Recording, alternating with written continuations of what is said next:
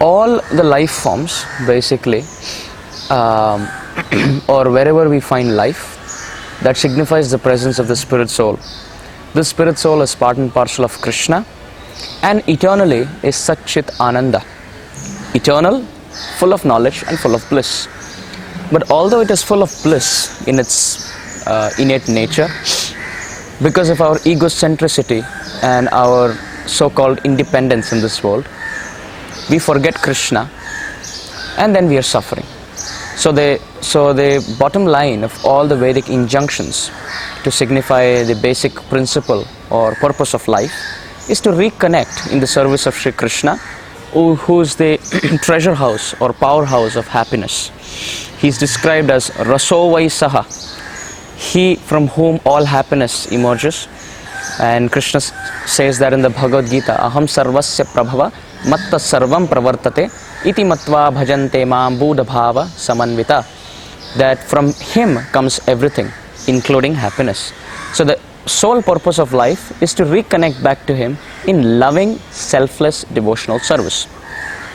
Sadly, in the lower forms, like the animal forms, the, the insect forms, the bird forms, the reptile forms, and all these lower forms, uh, even if they wish to, they cannot because they don't have the higher intelligence to understand this whole process. This human form is endowed with this special high intelligence because of which we can understand our situation in this world, how precarious it is, and can take to this process of Krishna consciousness and perfect our life. In fact, the scriptures describe uh, Nrideham Adhyam Sulabham Sudurlabham Plavam Sukalpam Guru Karanadharam describes that this human form uh, is like a perfectly constructed boat while the spiritual master is the captain to this boat.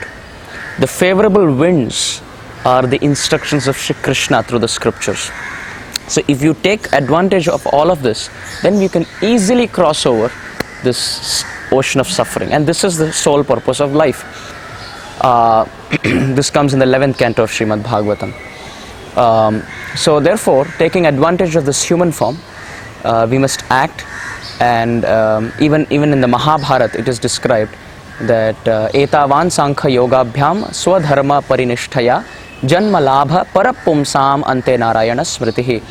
That to perfect this human life we have to endeavor in such a way that at the time of death ante we remember Sri Krishna Narayana smritihi or remember Sri Narayana by remembering Sri Krishna or Sri Narayana at the time of death we perfect our life and we go back to Krishna which is the ultimate aim so therefore take all the steps plan your life in such a way, chalk out all your decisions in such a way that it takes you more favorably in Krishna's service and augments your process of chanting, hearing, and remembering. Hare Krishna.